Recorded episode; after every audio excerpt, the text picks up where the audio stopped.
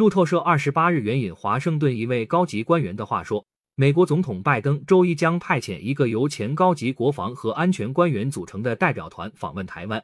据报道，这个团由前参谋长联席会议主席迈克尔·马伦带队，其他随行官员包括布什任内的副国家安全顾问奥沙利文、奥巴马时期的国防部副部长弗卢努瓦等人。该官员表示，此行旨在展示我们对台湾的持续坚定支持。据报道。这一代表团预计将于周二下午抵达台湾，停留到周三晚上。在此期间，他们有与蔡英文等会面的计划。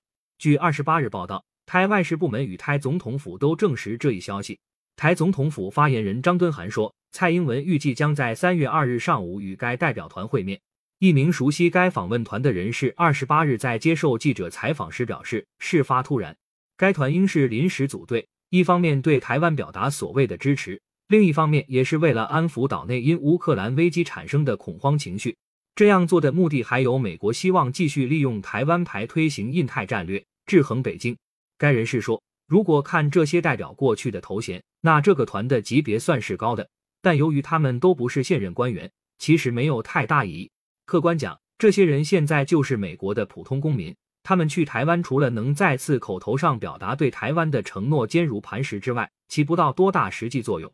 该人士表示，对台湾来说，这些人做的秀、说的话，有些人愿意信，或者自己骗自己去信；有些人真傻，有些人是揣着明白装糊涂。他们只不过是各取所需，因此没必要太把这些人访台当回事，为他们创造舞台、提供声浪。